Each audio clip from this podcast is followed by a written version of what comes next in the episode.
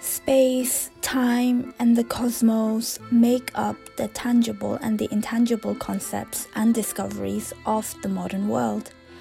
From Carl Sagan to Neil deGrasse Tyson, that educate the wider audience with the awe and wonder of space, to the scientists and engineers of today that are exploring space technology, there has never been a more fitting time to look farther than Earth to continue humanity's explorations and expeditions. There is one man who is taking part in this conversation, one who is on a journey of discovery to find out why the technologies being developed for landscapes in space can ultimately be translated to use on our earthly landscapes. Dimitrij Burakevic is an architect and founder of Think Imagine Question Initiative.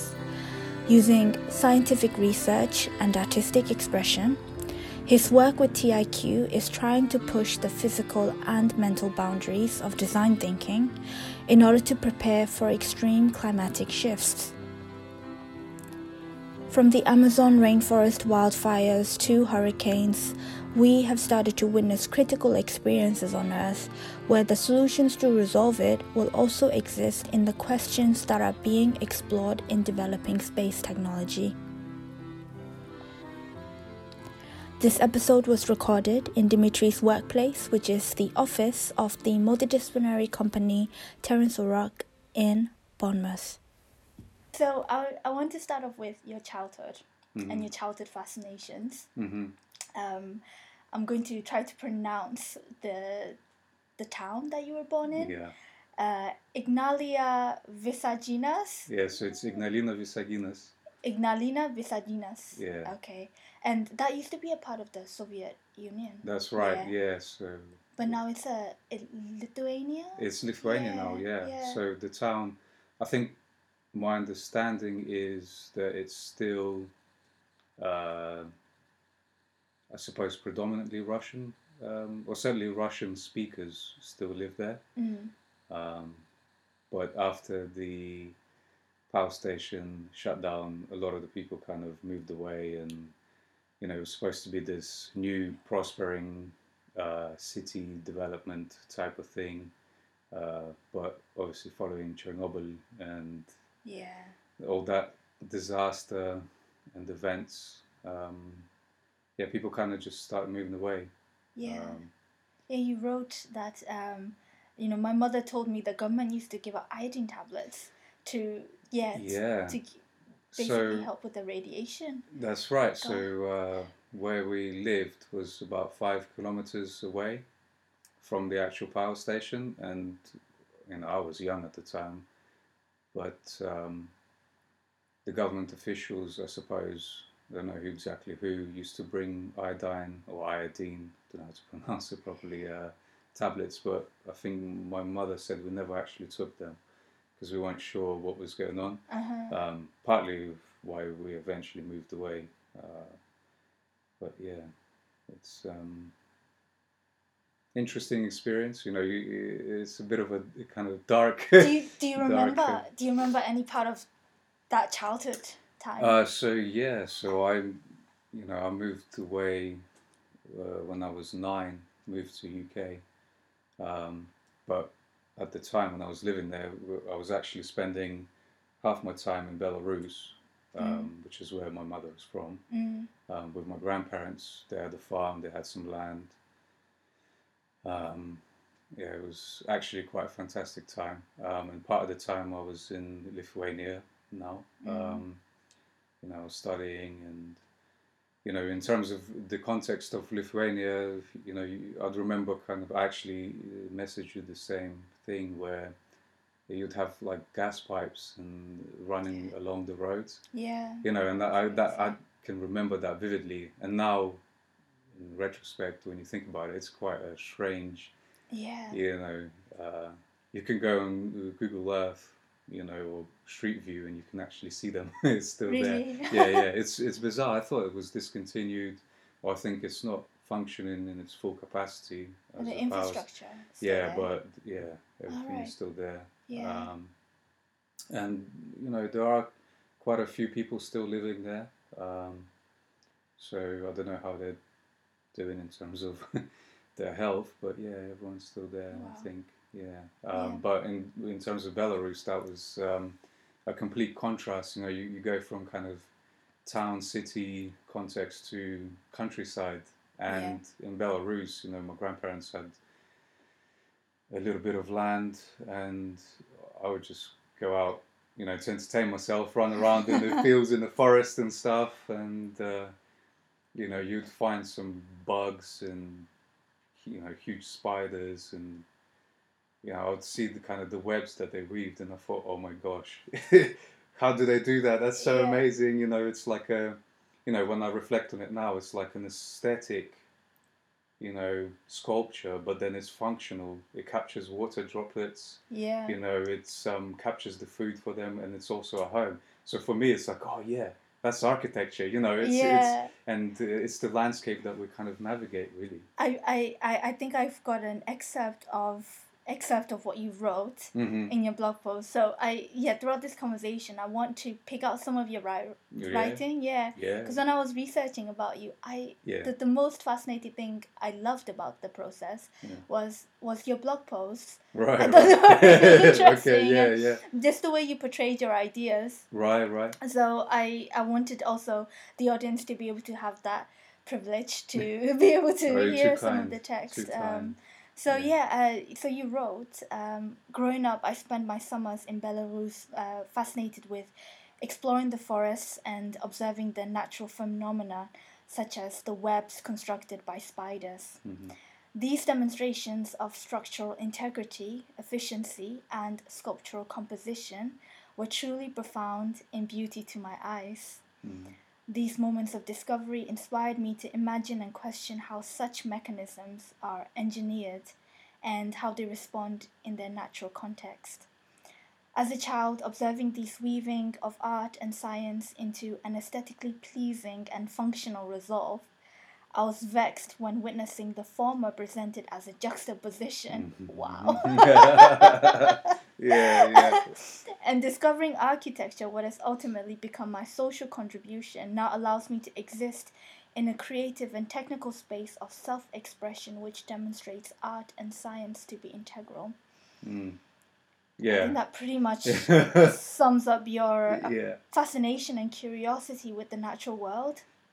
Yeah, I think so. It's interesting because I wrote that quite a few years back, and you can definitely tell where you're trying to be objective in your observations, but the emotion still comes through. Yeah. And you know, more and more with time, I kind of realize it's all about the experience. You know, even as a young student, I would say, no, I want to design an experience, a healthy, safe experience that is fun, and, you know, that was important to me. And now, as I mature and, you know, become more experienced, I realize, it's ever more so true. I think it's quite nice to reflect. You know, I haven't read that for a long time, and, you know, you try to be... poetic but accurate as well with the terminology, you know. I hope it does come across. Yeah, it definitely does. I think slightly going back to your childhood and upbringing, also, I'm really curious in whether you had a spiritual or religious upbringing, and whether that was a part of your childhood. Yeah. So. I'm not religious as an individual, and certainly in the context of things growing up, you know, in the environment that I grew up in, a lot of people were. You know, that's how, I suppose it's part of the culture, it's part of the kind of, you know, developing as a human, I suppose. Mm. And it's what a lot of people had as well. You know, when you're, let's say, living in poverty and, you know, real poverty where, okay, you might have something to eat one day, but the next day you don't. You know, as a huge collective, you know, that's all you had, kind of. So, you know, that was very much present. However, you know, my parents kind of never immersed me into that world. You know, I didn't have to practice, mm-hmm. but certainly Russian people are religious, or some. But I did kind of try to study and understand what that cultural aspect actually meant, you know, and to me, it was more actually how people navigate the world. So rather than say, you know, practice, you know, let's say the religious steps, it was more kind of how people developed in their interactions with people. So the, like, morality and the rules and how they pursue, I don't know, their life goals and everything. So, and that, so yeah, in that sense, I never had, yeah, religion kind of pushed on me, and myself. Yeah, I never explored it in such a detail where, yeah, it became kind of a part of my life, if you like. Yeah, yeah. As I grew up, I studied it closely, you know, and I tried to understand, you know, the stories and the different kinds of religions and how that influenced different cultures and actually the environments, you know, like you go... Some of the churches, for example, the architecture there, you know, it's absolutely stunning. You know, when you walk into a space, religious or not, the scale, the materials, the atmosphere that is there, it's undeniable, you know, and however you describe it, you know, whether it's, yeah, I don't know, a spiritual kind of drive. It almost, as I say, it's undeniable. It's there. You can go and experience the space, and there's a power. Yeah. So yeah. Yeah. I think does that kind of answer your question? Yeah, yeah. I think religion or some other aspects of spirituality, in a way, it also brings out our creativity. Mm-hmm. And this connection that we have to something that's outside of ourselves. Sure. And perhaps it's similar, or correct me if I'm wrong, to how you experience nature and this awe and wonder. Yeah. I think it's also perhaps something that people who are deeply religious also feels. Uh-huh. And this gives them a space to express. Sure, this, you know? Yeah. So for me, why I think design... and kind of, you know, in design of the infrastructure and landscapes appeals is that it's something that is tangible, it's something that is there, it's something that you go through and you can experience yourself, you know, through your senses, and you can take anyone along that road. They might have some slightly more, you know, varied experiences or intricate kind of differences, but the architecture is there. You know, it's almost like, you know, I could tell you and describe with words. You know, for example, like you read that paragraph, but actually, if we go out and I take you through, you know, that space, I don't need to say any of those things. Yeah. You will have a profound kind of sometimes you have to reflect on it a little bit, but you just feel a certain way. Exactly. And it's true to you. Yeah. And and I think that's that's important. It's you know, it's easily kind of objectively shown. You know, I can design the space a certain way that it will make you feel a certain way. You know, I can edit the space to make you feel, you know, warmth or openness, or, you know, and that's just kind of different orientation and volume play. You know, it's and but yeah, as I said, if you go through a forest, you see some of the natural kind of events, other species, and you spend some time just observe the interactions, you know, how they live, how they exist. It's like when you see a whole bunch of termites or a whole bunch of ants kind of walking across carrying bits of leaves and other matter, you know, and it's like you see there's an intelligence there, there's a system, there's something going on, and I think it's just, yeah, it's just stunning. I just thought, can humans do something like that? Can I do something with my life that's kind of, you know, technical and creative in one area, if you like. Yeah. That's where actually architecture appealed to me. So, what would you say then is the meaning of your day-to-day work? The meaning? See, if you break down architecture, I think,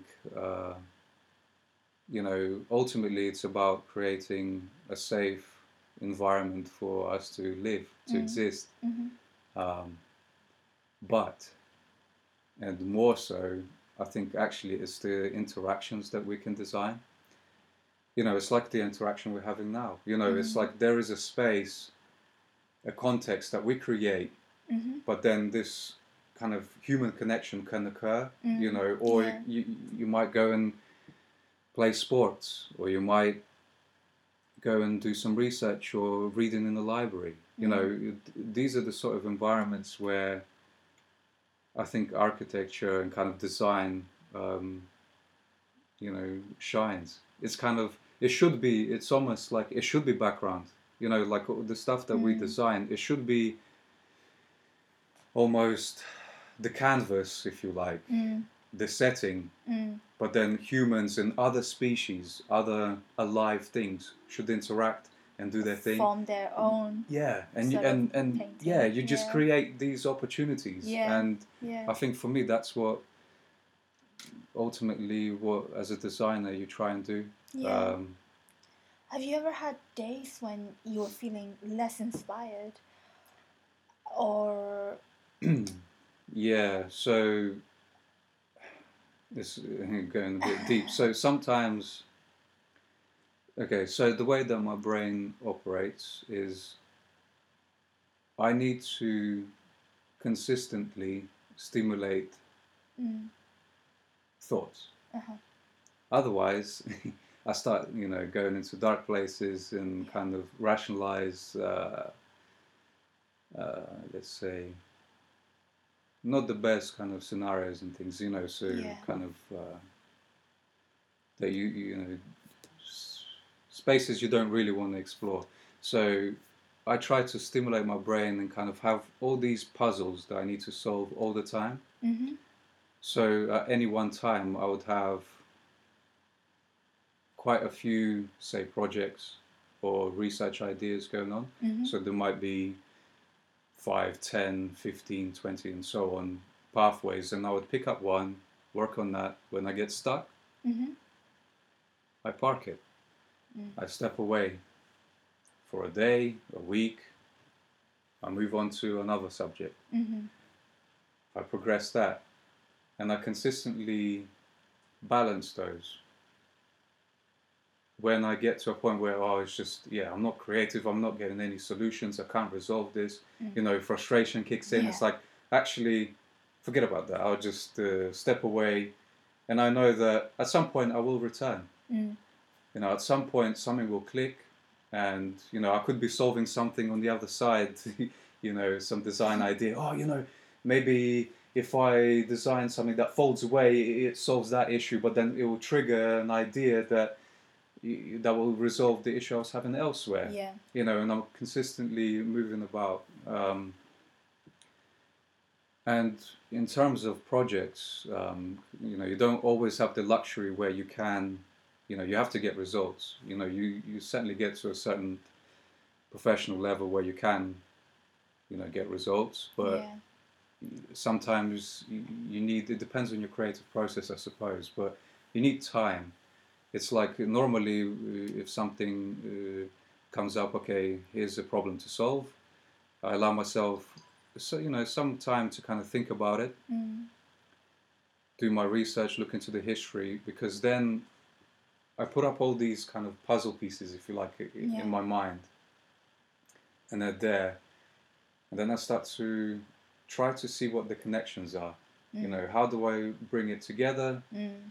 How do I solve what the kind of the client requirements are, the brief, the regulations, and so on, and balance it? And it's a fine balance, and that's where what I mean when I say, well, it can be quite technical, it can get quite creative and artistic and scientific. You can get deep into it, but and I give it time, and luckily I seem to be quite good at what I do, so it worked out. I was fortunate enough to find a specialization that I can actually contribute something and do well in. I hope that answers.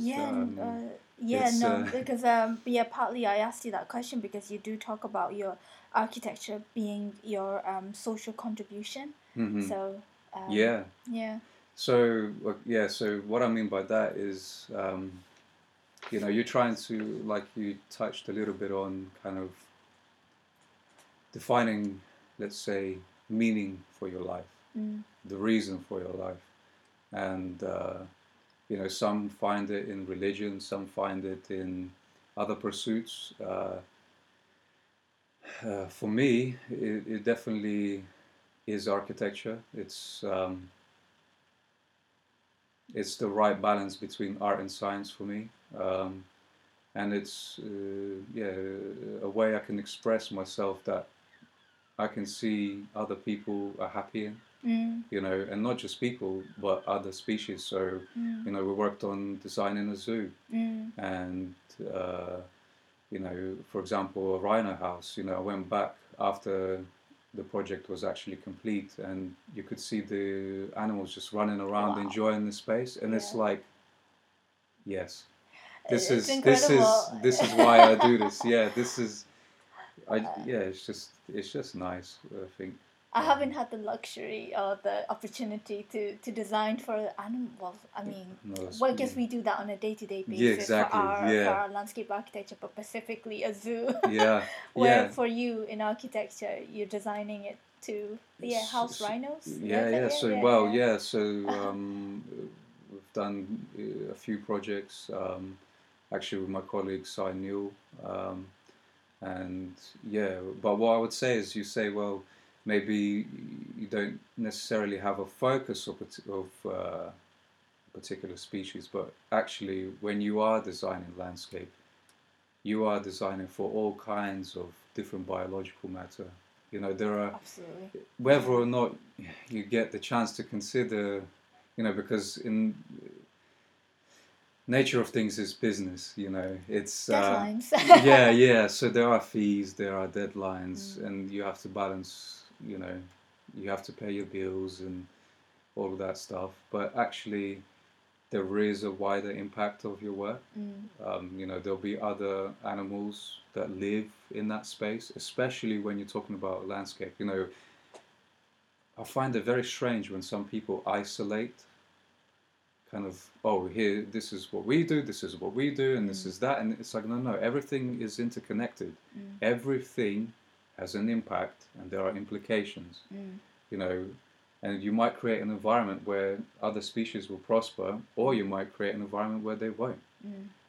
And by default, I think we should be, and most people are, I think, designing something that, butterflies can live here. And I would argue, actually, bees as well should be a focus on our designs, and trees certainly are in some projects, not necessarily as much as we'd like, but that's kind of in isolation. You're talking about you know, kind of items that make the whole, if you like. Yeah, it's seeing the bigger picture. Yeah, really. Yeah. It's and I think more so these days we do now have the luxury to think about the meaning of our work. Mm. Because, you know, in the years before, it was mainly, I think it's more about surviving, sure, putting food on the table. Yeah. But now, especially, you know, in our generations, in the younger generations, they are thinking about that. And I'm joined to an online chat group, for example, and the conversations that come up quite often would be, you know, I want to create an impact in the world. I want to I want to do work that has meaning. Mm-hmm. What do I do? And yes, they end up, you know, traveling around to find that meaning. But essentially, it's having that balance as well of what you say, having putting food on the table, but also being able to have that creative expression. There's a beauty in that we also do need to relish. Yeah. No, I think absolutely. I think you're right. It's if you actually stop and think, most people in the world don't have the luxury to contemplate ideas or abstract thoughts or kind of explore who they are and you know, what can their contribution be, because they have to think about, okay, how am I going to feed myself, my family? How am I going to pay for this roof? You know, and it's a very real. To this day, you know, it's, you know, we certainly have family who we have to support, and perhaps if you can extend to friends, you know, but some of us who are, you know, a little bit more lucky, let's say, have that kind of opportunity to just explore different pathways, you know, like you say, travel the world, maybe study different subjects. But I think you're right, that's how else are you going to find what it is that you want to do? You know, you have to test things, you have to experience and see, you know, how it goes. It's very difficult to kind of, you know, it's like, well, what does it really mean? Like, I'm contemplating ideas non-stop all the time. I can't, you know, will anything be useful? You don't know, but you just have to go and accept that that's just reality. Yeah.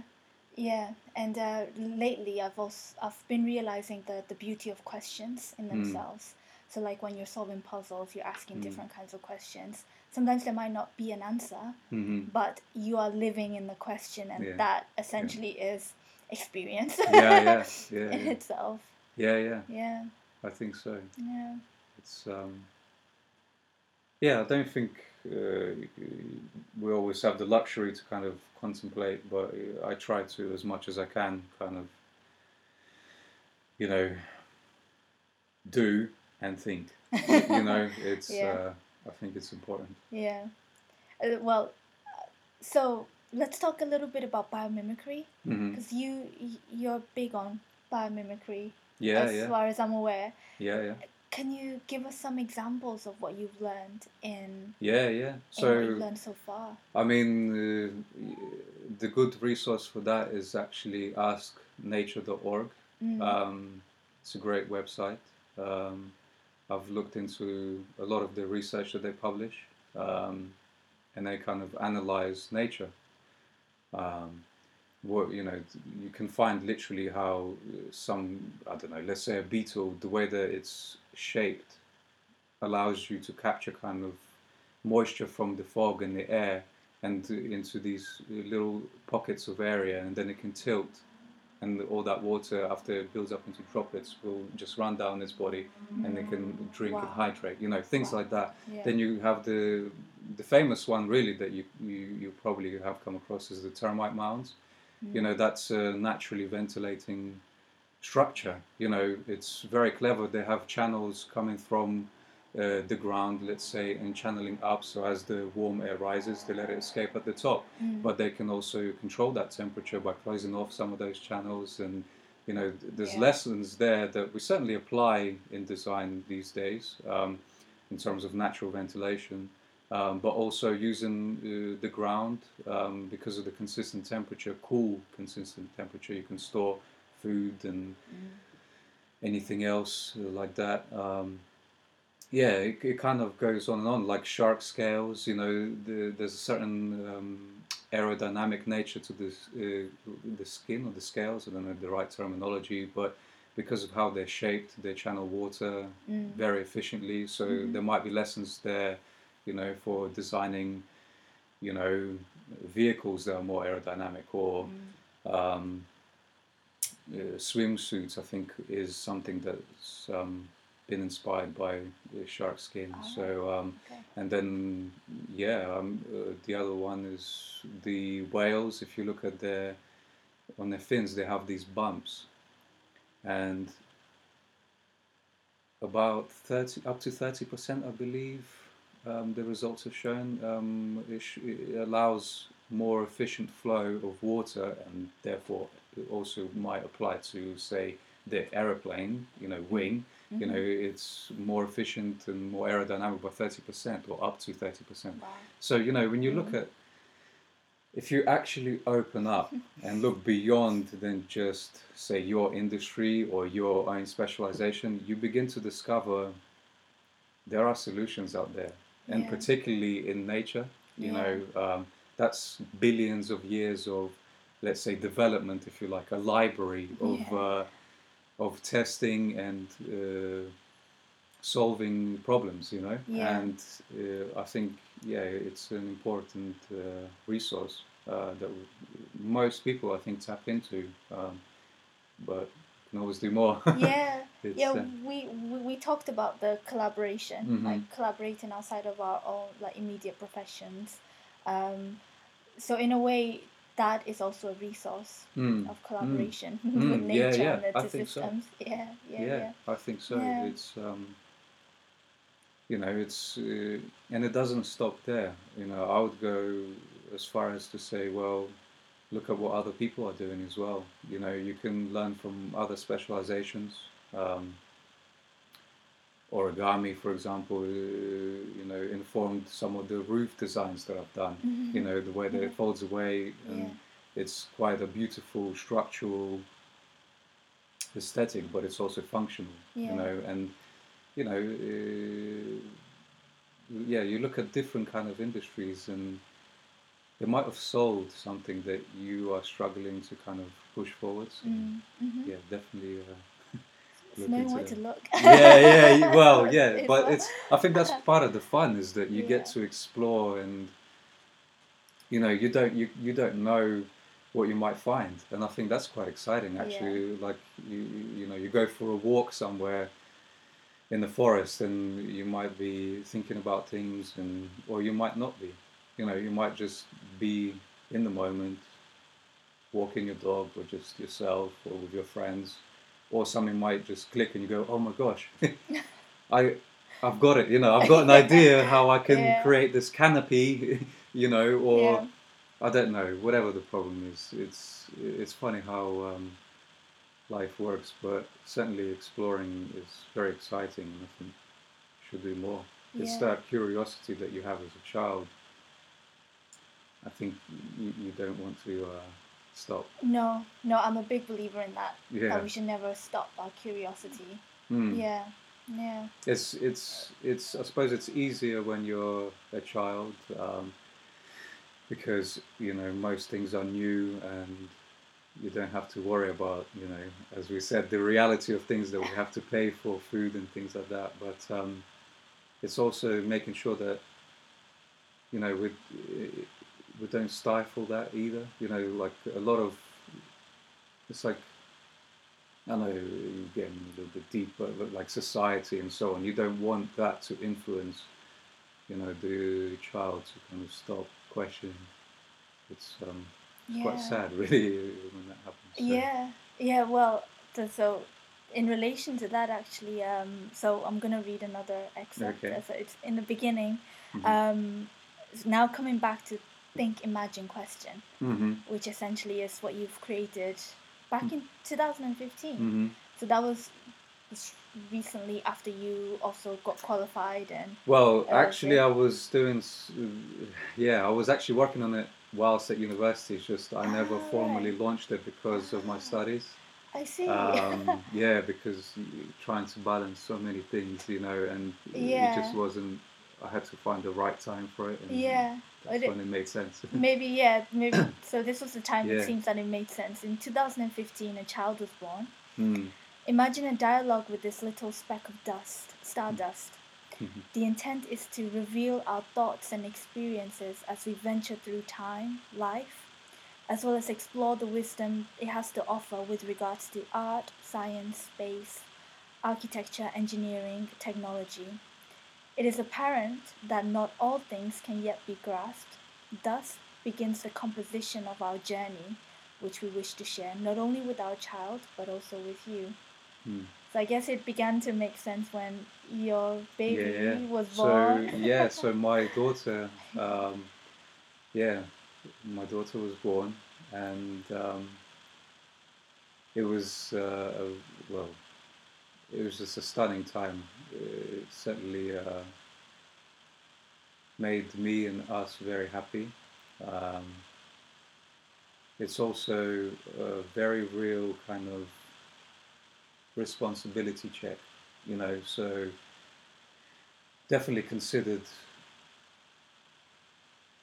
how to bring this life up, you know, and we were thinking, okay, how do we do it in the best way as a parent, you know? And you start to think, what are constructive ways that you can do that? And I thought, you know, I could actually start capturing, little lessons that I've learned throughout my life in blogs. Right. Because eventually she'll grow up and she'll be able to read those and... Mm. Hopefully I'm still around and I'm able to pass down and actually have a conversation with her about all those lessons and experiences. But then I thought, okay, there are also people out there that, you know, maybe didn't have a parent or, you know, for whatever reason. So it might kind of help in that sense as well. And it was just kind of important. It almost boosted this, think, imagine question into life. Yeah, now you have a little human being. Yeah, and it's like making sure that she has obviously a healthy and safe environment, but also an environment where her curiosity gets pushed in the right way. You know, and I just thought this is actually a way that I can focus it in a constructive way, it's started from there really. Wow, so how has that been like then?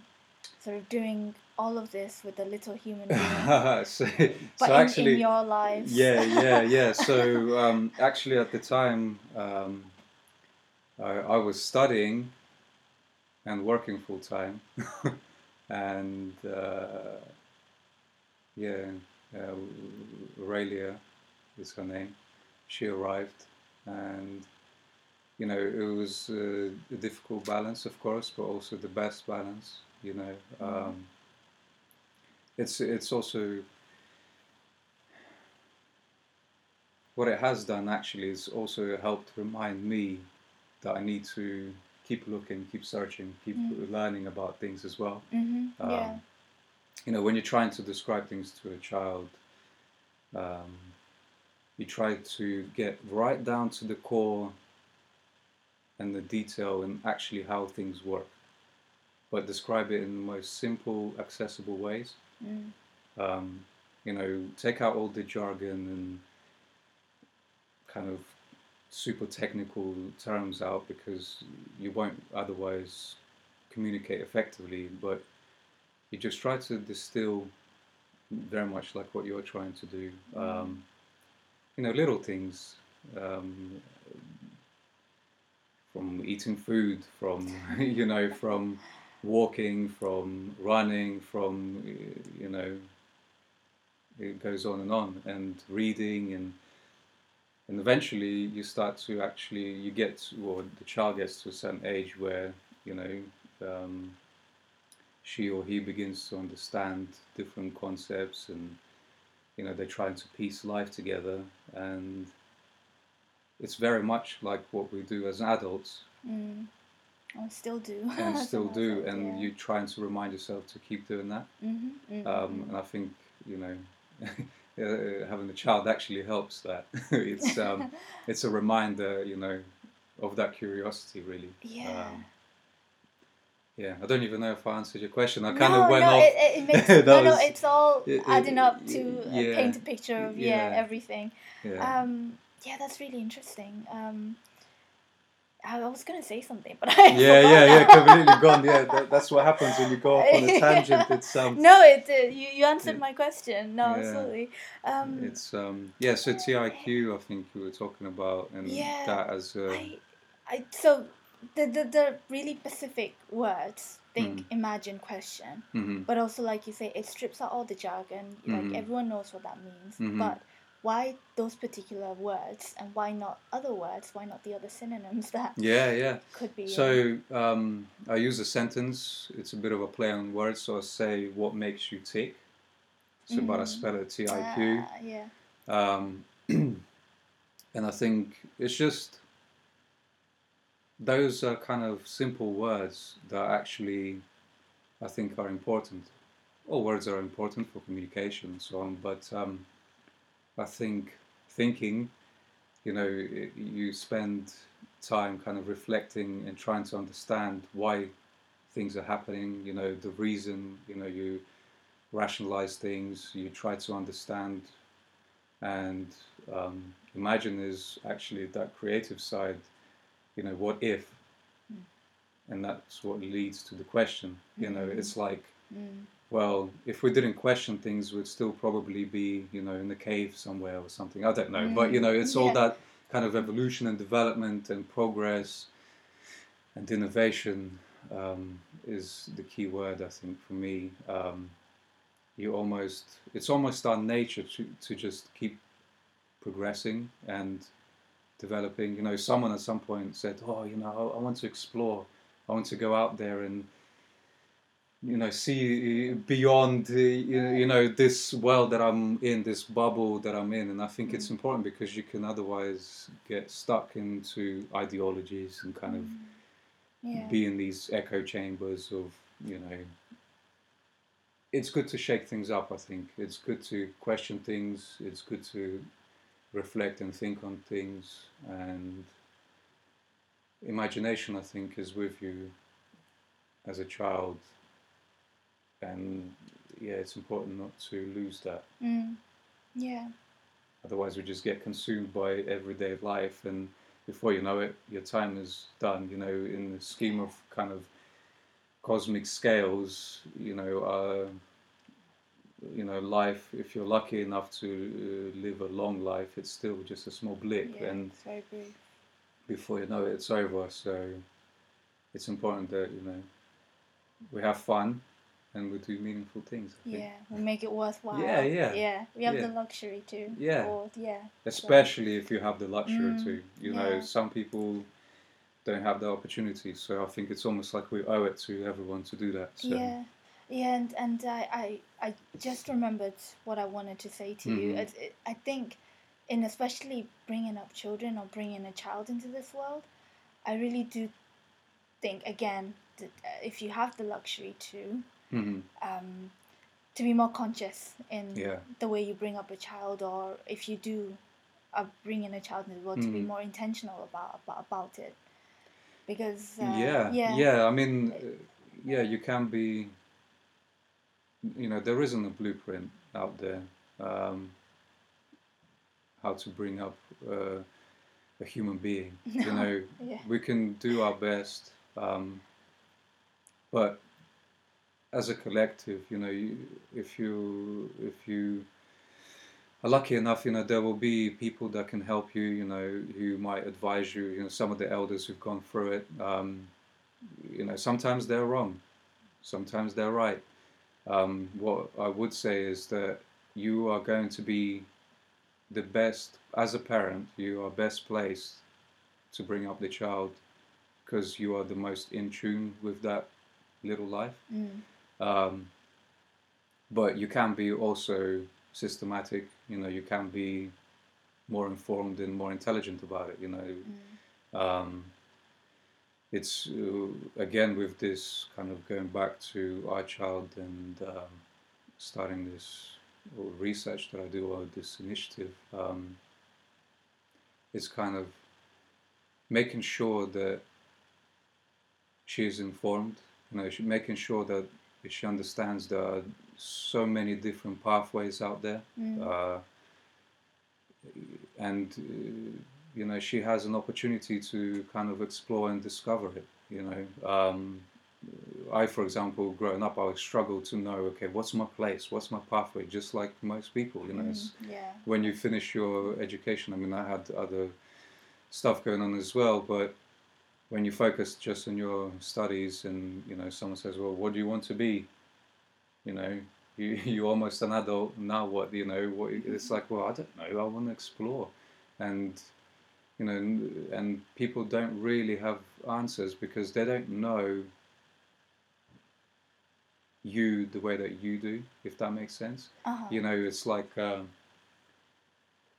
you know, I was lucky enough to discover architecture, as I said, because I needed something technical and I needed something kind of creative, you know. It's like, yeah, I call it a perfect balance between art and science, you know, it's like that mold.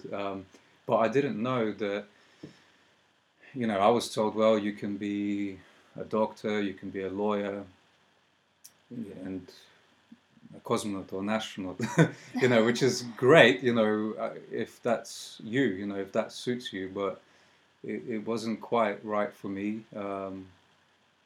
And actually, I then realized, well, you can define your own specializations, you can define your own pathways. You know, you might sit under the umbrella of a specific area, you know, like design, you know, that's a very broad, it captures, you know, you could be a set designer, you can be a graphic designer, you can be a film designer, you know, I don't know, a game designer, and it goes on and on. And but yeah, it's just lucky enough for me, I did find my place, but I don't want my child to kind of go through those struggles. So yeah, I try to, you know, make her experience as many things that she's interested in, and she can, you know, and find her own pathway in that sense.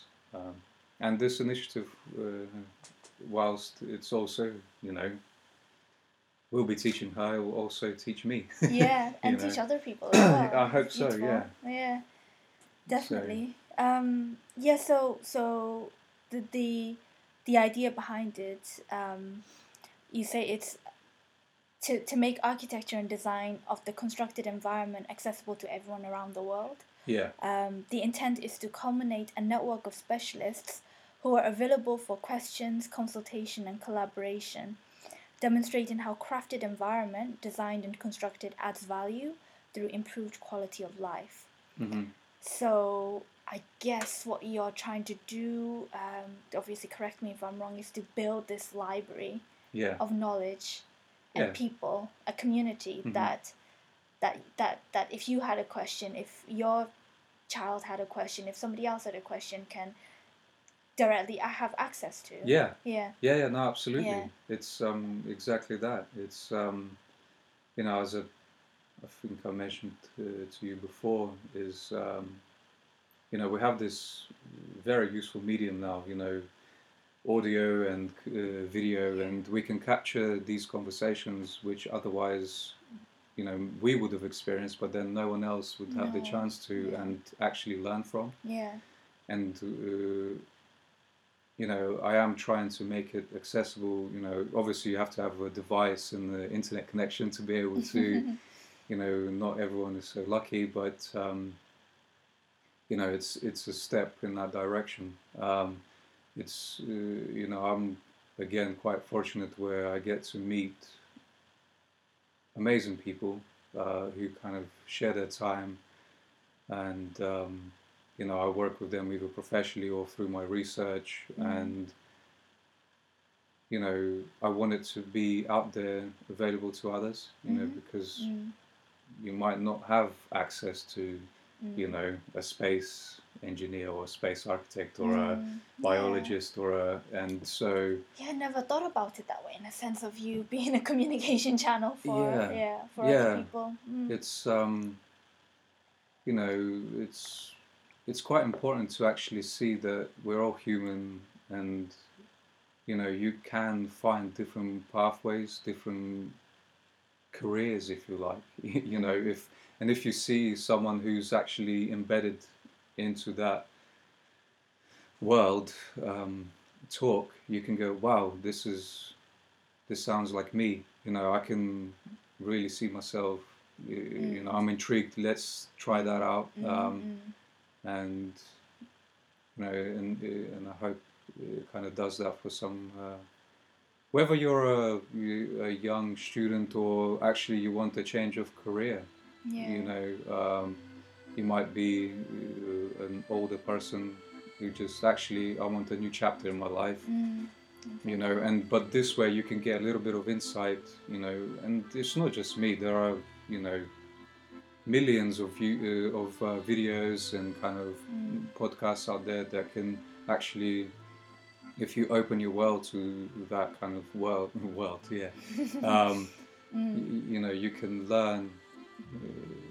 Obviously, you have to be careful to kind of filter through the right stuff, but how else are you going to discover it? You have to keep looking, and I hope that this kind of captures some people's experiences and helps some.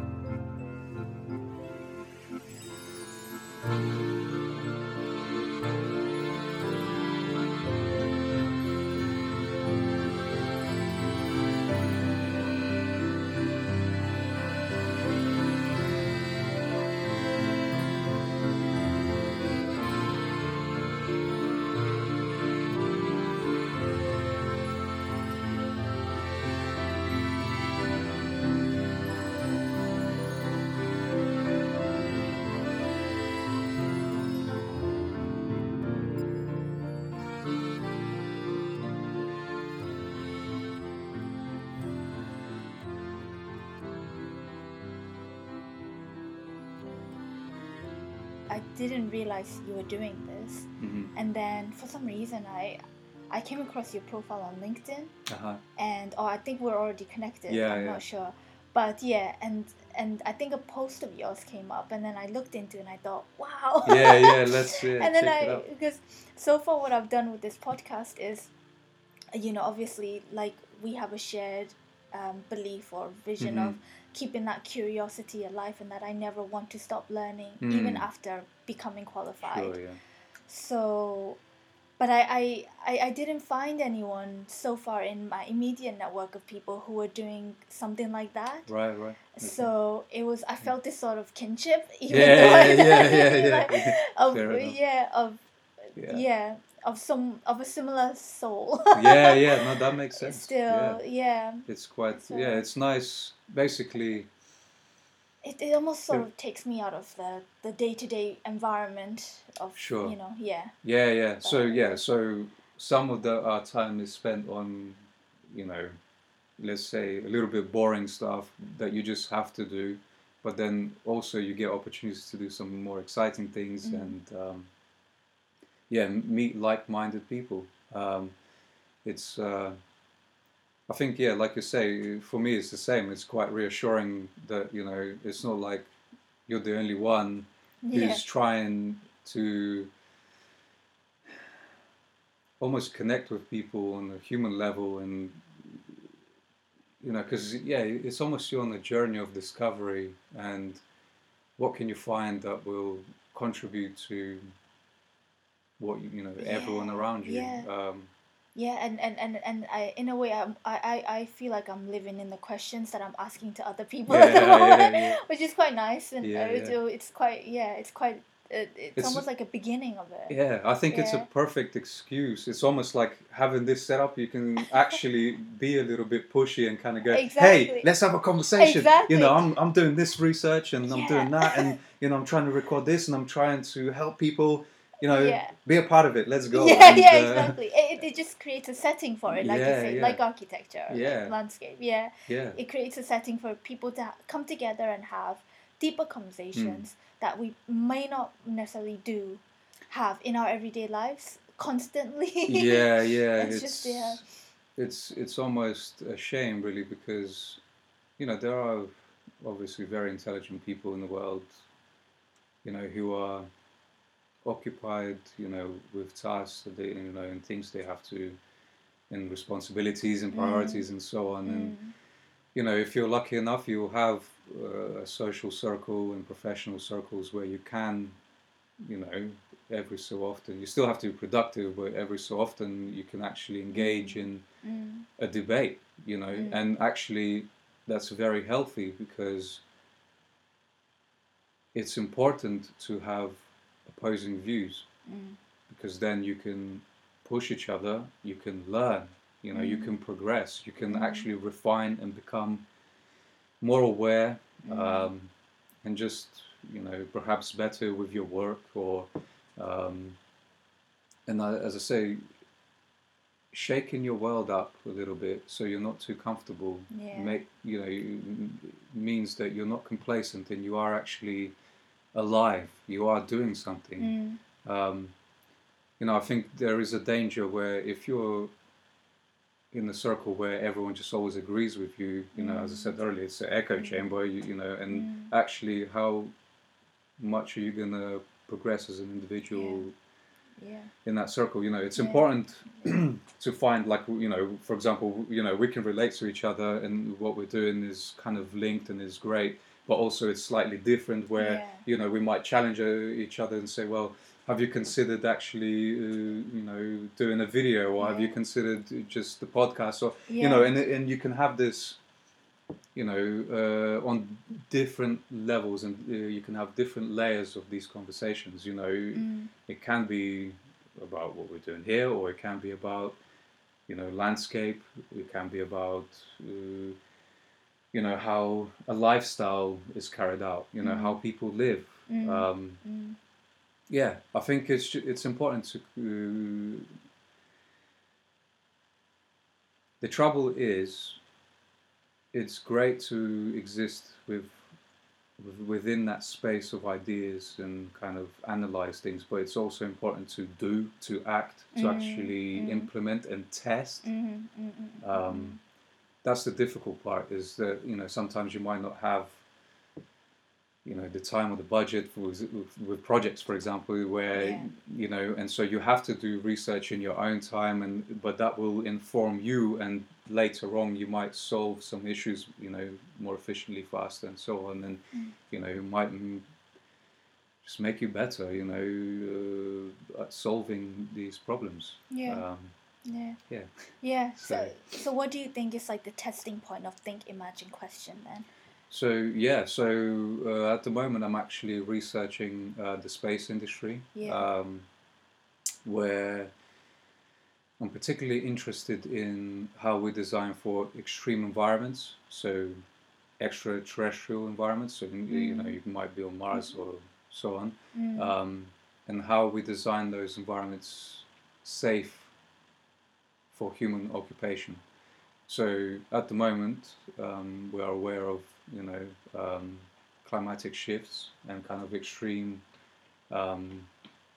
events that occur, so you've got flooding, overheating, you know, storms and so on, and it's knowing how to almost prepare for that future, and how do we respond, you know, how can we design the infrastructure and the landscape to be almost, let's say, you know, ready, I suppose, for these shifts. And, you know, the space industry look at complete extremes, you know, and I'm seeing, okay, what are these lessons that I can apply to terrestrial application. Yeah. Yeah. And that's very much what TRQ is helping me do. So I'm going through and meeting with specialists, again, who are very kind to share their time and actually their knowledge. Mm-hmm. This is, you can argue, is, some businesses will keep very private, but they are open to share those lessons. And and I'm trying to implement slowly but surely some kind of methods into the architecture that I design. It's like I've come across a gentleman called Paul Stamets, who kind of does research into mushrooms. I've come across his profile before. It's fascinating stuff. So if you actually look at his data that he produces, he's talking about kind of, we know trees store carbon, but actually in biological terms, the evidence is saying that actually up to 70% is stored in fungi, in biological matter and the mushrooms themselves. So straight away to me, that says I should be designing environments conducive to that sort of life form. Yeah. There should be space where I can, let other biological matter grow. Your trees, your mushrooms, and we are sort of implementing trees to some degree, some people are planting, but certainly not on the scale that we would like to. So, where I can, I make sure that, I include space for that. And also the other one is our pollinators, our bees. It's like, actually, why isn't every home got an environment for bees to live? To me, that's like, it's a very interesting, because our pollinators, we depend on it. There's, but they're also struggling in terms of their health, with viruses and actually the mushrooms themselves, according to Paul Stamets' research, they have bacterial properties. So I think the way that bees can consume it, it helps their immune system, so battle viruses where it actually affects their ability to fly, and it's like there's a closed loop system happening here. Everything in nature is like that, where there isn't waste, everything informs. It might be a piece of rotting wood, but there's mushrooms growing on there that will feed another life form, and there's a whole network happening here. And it's our life support. We don't really look at landscape like that. Some people do, of course, but landscape, the natural environment, is our life support. And we need to look after it. We need to do the right things, and we certainly as humans have a huge responsibility, because we design and build infrastructure that can be quite detrimental. So and there's certainly a shift now. It's quite nice to see that. I mean, people have been aware of this forever, climate emergency or not, people have been aware of this, always, and certainly for a long time. And it's just now, it's certainly catching momentum, and people are implementing lots of strategies that, do the right thing, if you like, to look after our environment. So, yeah. Yeah, and you sent me the post last night about your strategy or your suggestions for on the government level, right? So this is it's just simple steps that actually we can do on a government level, but you can also do as individuals, if you can plant some trees. If you can let some wood rot, and so some of the mushrooms are able to grow, and so set up a little, almost accommodation for the bees, and obviously do your research so you do it in the right way. Sometimes it's not practical to do so, I understand that, but, those are little things that you can do. And so, I just kind of try to raise the awareness of stuff that I learn, as a professional. I go through I tried to get out there and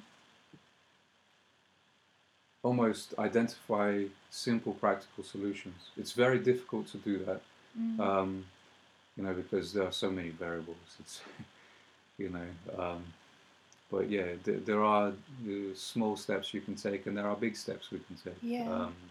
Yeah. So. Yeah, I think it's that shift in thinking on a policy, strategic level as well that's needed. Yeah, so that's my argument, is that it has to come from the government. It has to be a proactive legislation that's put in place. We can't just rely on kind of industry to take lead role in it, or kind of demand to suggest, oh, this is what we need to do. I mean, it's shifting that way, of course, but it's certainly not fast enough. No. No. But, the fact is, all you can really do is make sure that you're doing the right thing. Yeah. And that's something that you can control. Mm-hmm. It's like, if you want to change the world, well, change yourself, and hopefully you can extrapolate that, and there'll be a wider impact. So, yeah, absolutely. Yeah. Yeah. Yeah. So. Right. Yeah. Wonderful.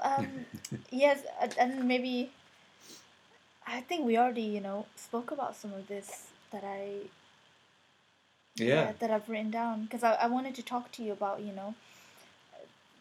in a more abstract level, like the experience and the expression of work, because what I did note down is that there is this expansive quality and this diversity of expression that I sort of see or experience when I look at your work, and when I'm researching about you. And I did write, I sense that what is important to you is experience and exploration. But exactly. I think we spoke about that already. So I think that's the key. That's the thing I would definitely say. We kind of almost, I don't know, we get stuck sometimes in, I want to do certain things, I want to express myself this way, but you have to think about what is the actual point, like, why are you doing that?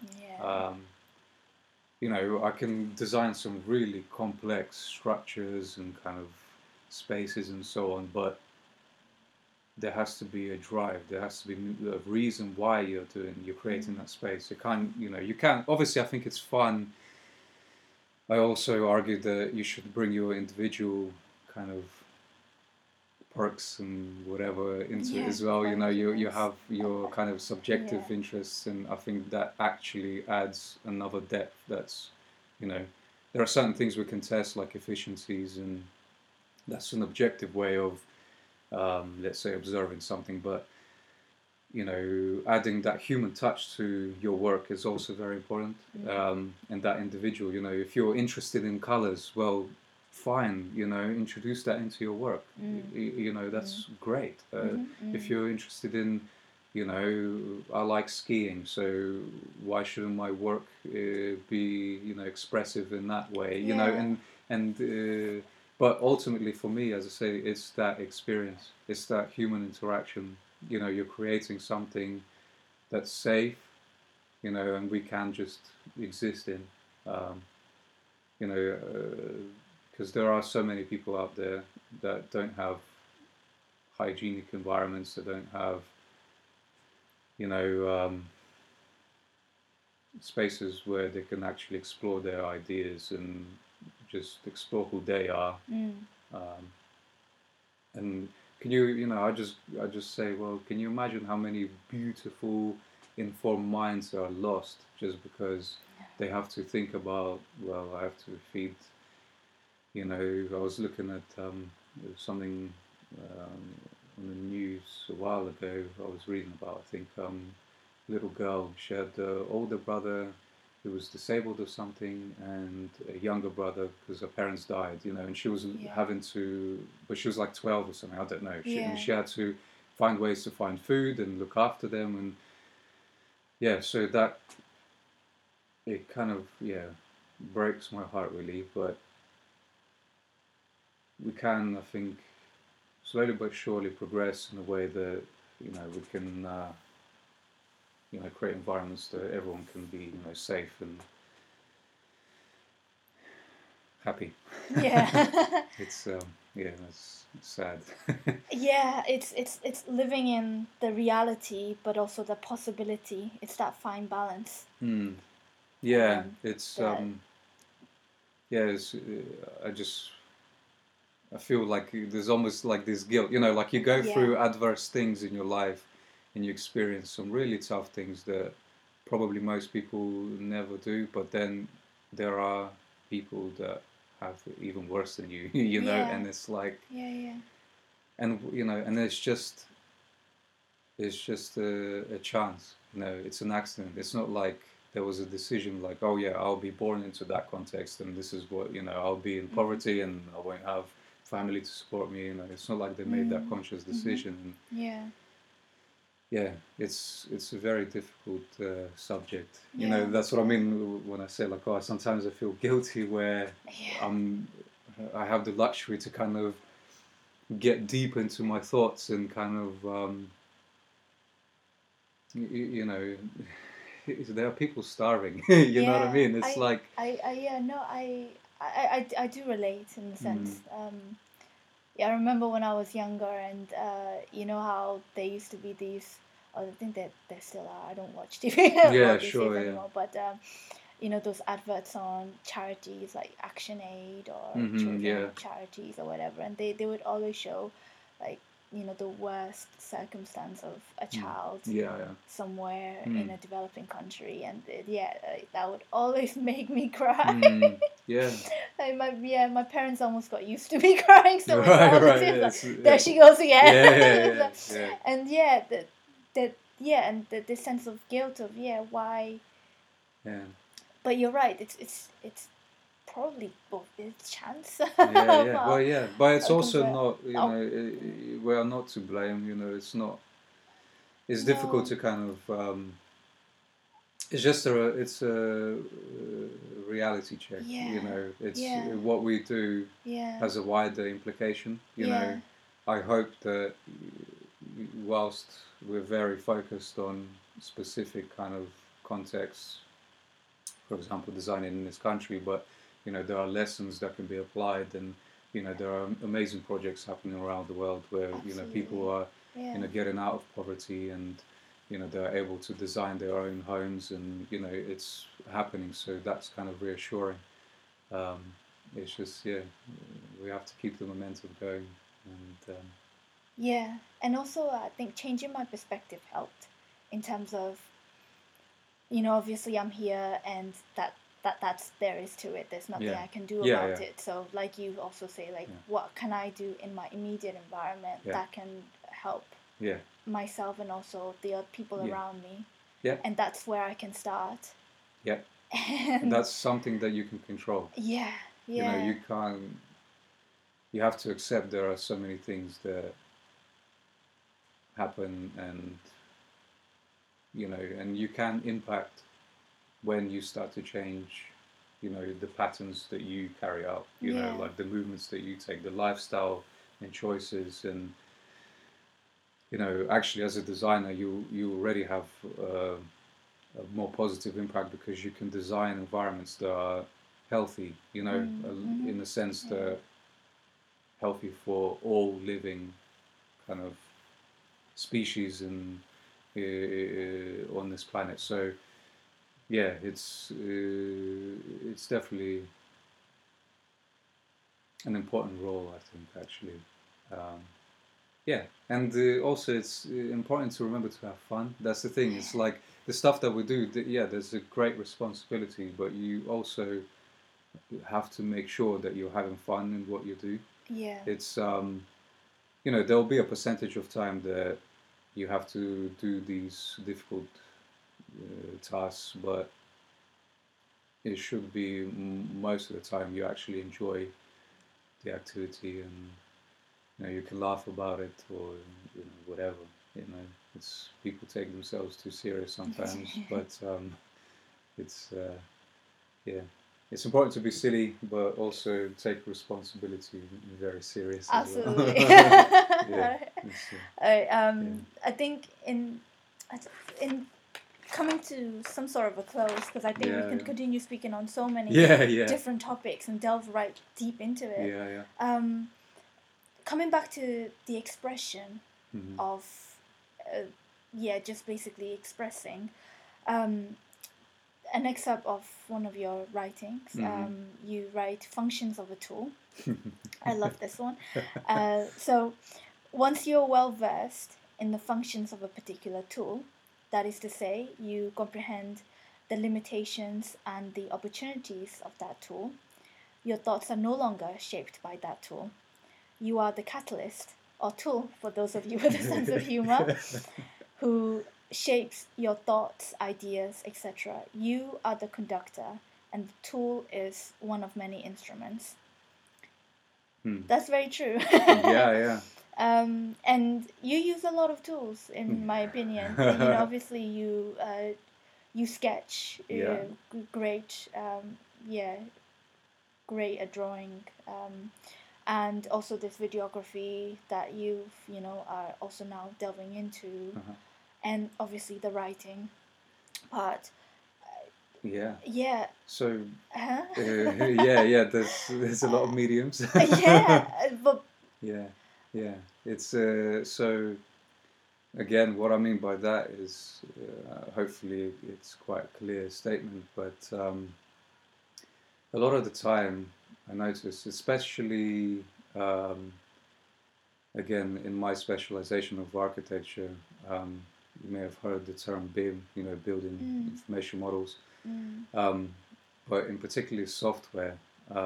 Sometimes, we get into using a piece of equipment, a piece of software, a tool, and actually if we don't fully understand its functions, it might drive the outcome, and that might not be necessarily the answer to the problem. It might dictate where you go, but when you actually understand exactly how it works, you will use it to your advantage. So at this point in time, I need to use a video to communicate my idea effectively, or another point in time, I have to use a sketch to communicate effectively. Another way, say, actually to communicate my idea, I need to create an animation, or I need to model a 3D construction detail to explain to the client or, whoever, how the junction works, how this structure actually interacts and coordinated with other services, how it operates. So I think it's very important to kind of spend time to actually understand what's influencing you. It actually gets a little bit deeper than that, because whilst I'm talking about these are simple things, like a hammer will make you use it a certain way, but when you're good at using that hammer, you know when to use it to your advantage. So other things in life will also influence you, and it's identifying what those bias things are, what those. So it's like your design, your your output, your life experiences will inform that, it will influence. It's and it's knowing when actually you might be wrong. Like you've come up, you think it's a solution, and it might be, but actually have you, approached this at a different angle, or were you open-minded enough to have someone peer review your work? And say, actually, have you considered this? It's very difficult because, you do get personally attached to things, and especially, your projects that you're working on. Yeah. But it's important to take a step back and understand it's not an attack on you as, who you are or your character. It's looking at the project or, the question at hand and making sure that the solution is the best it can be, and that's what I'm trying to get to with that statement, really. It's like, don't, just be aware that there are many different things that are influencing you to arrive at the answer. And sometimes it's right, and sometimes you can do more. You know, it's like, well, if I can't model very well in digital world, it might mean that I'll be driven by what my capacity is rather than actually what the actual answer is. Yeah. I hope that's clear. Yeah, I mean, and it makes sense to me. I think, you know, people mostly are aware of it, but it's just reminding yourself, okay, you know, you have to question things. You have to think. And would you say that it's important to get to know or to learn as many tools as possible? So get to know how to sketch as well as know how to, you know, do some recording and modeling. I think, But thinking about it as well, it's, you know, in our industry anyway, you work in a team. Mm. So it's also about being able to communicate with someone who has the ability to use a particular tool. Mm-hmm. And so, yeah, I would say yes, because actually, not in the sense that you don't have to be proficient, you just have to, I would say, experience it, because how would you know the capability? Mm.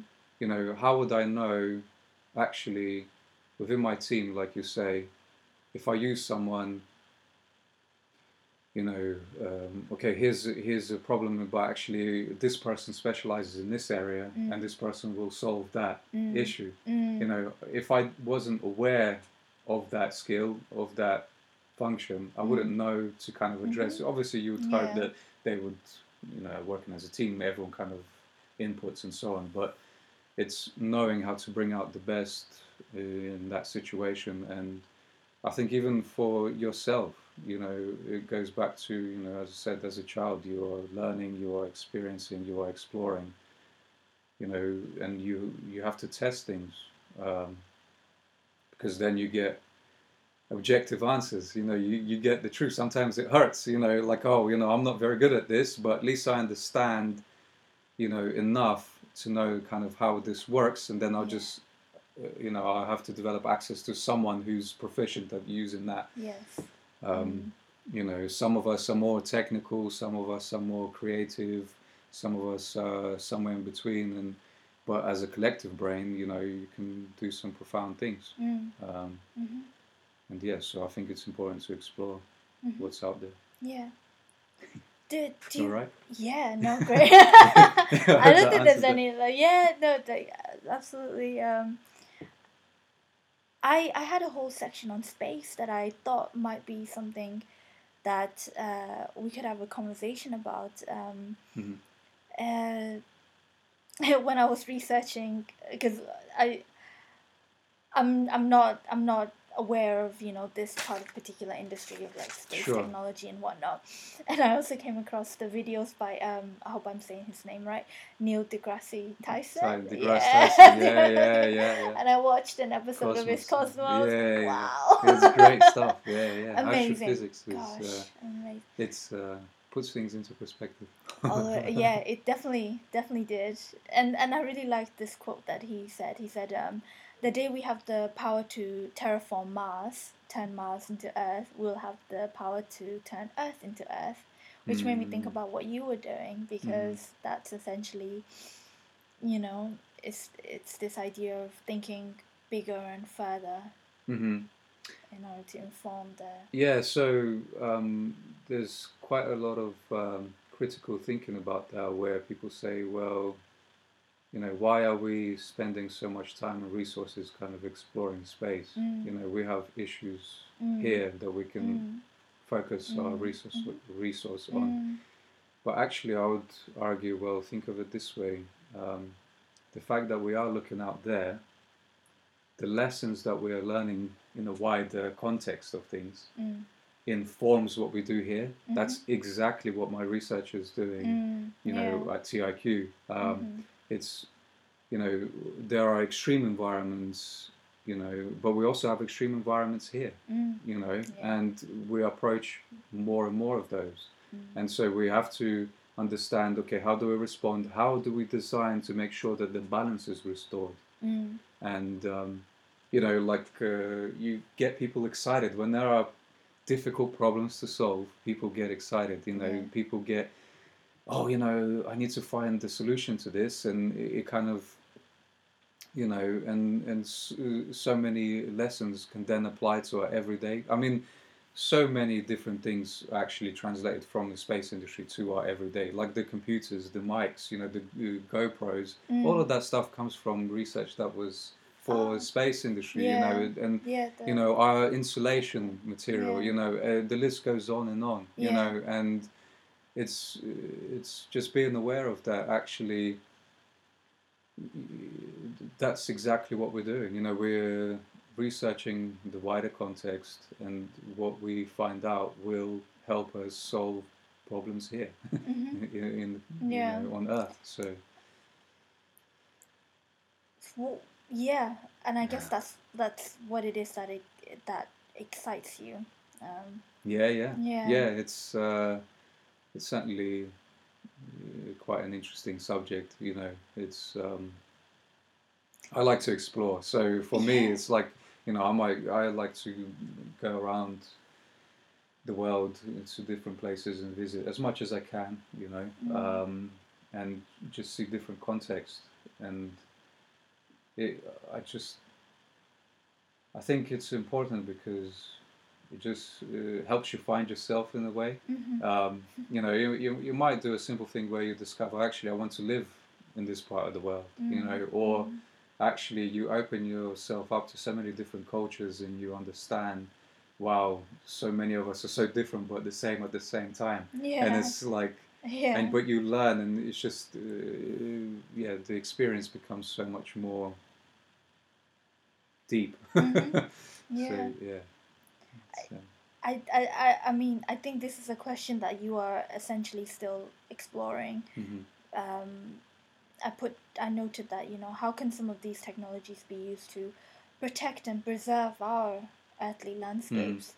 But that is what TIQ is doing at the moment. So it's literally, what I'm trying to discover, to kind of, you know, the things that are coming out are very much, you know, like I talked to you about the landscape side, where, you know, we have to focus on our trees, on our mushrooms, on our bees, you know, like, and it's literally, you know, obviously there are very technical factors to be aware of, but, you know, it's as simple as that, you know, that you can do as an individual, and to also, you know, as designers of the built environment, kind of the infrastructure landscape, we can become a little bit more efficient, you know, in terms of how we, you know, use materials.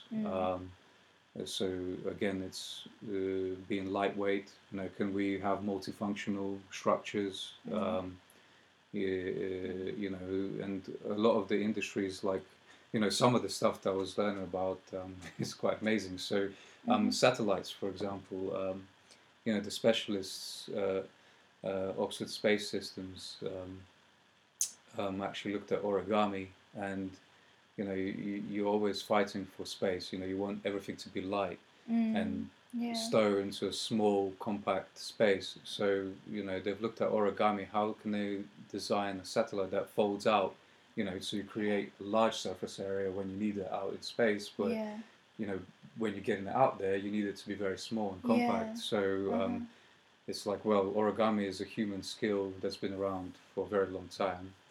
You know, there you go, that's informed that. And the other thing is, they were looking at fish nets.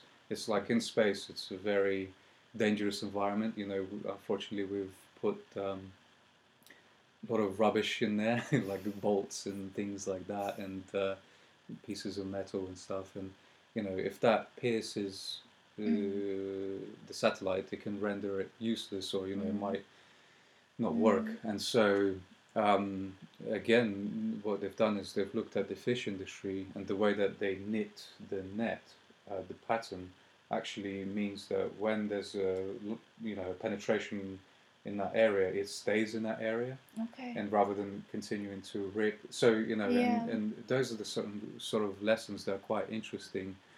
That's interesting, how that could also be applied to perhaps like natural disasters and those sort of environments. So if you need to create a shelter that's compact, but then you can just deploy it, off it goes, unfolds, and then you have, you know, a shelter that you can at least sleep, you know, safely, and you know, things like that. And but also it's also informing, like, you know, in terms of buildings, for example, you know, everything is very static and kind of just stuck, you know. Why not design spaces that transform, you know, that actually adapt and move, and it can be dismantled, for example, you know, moved away.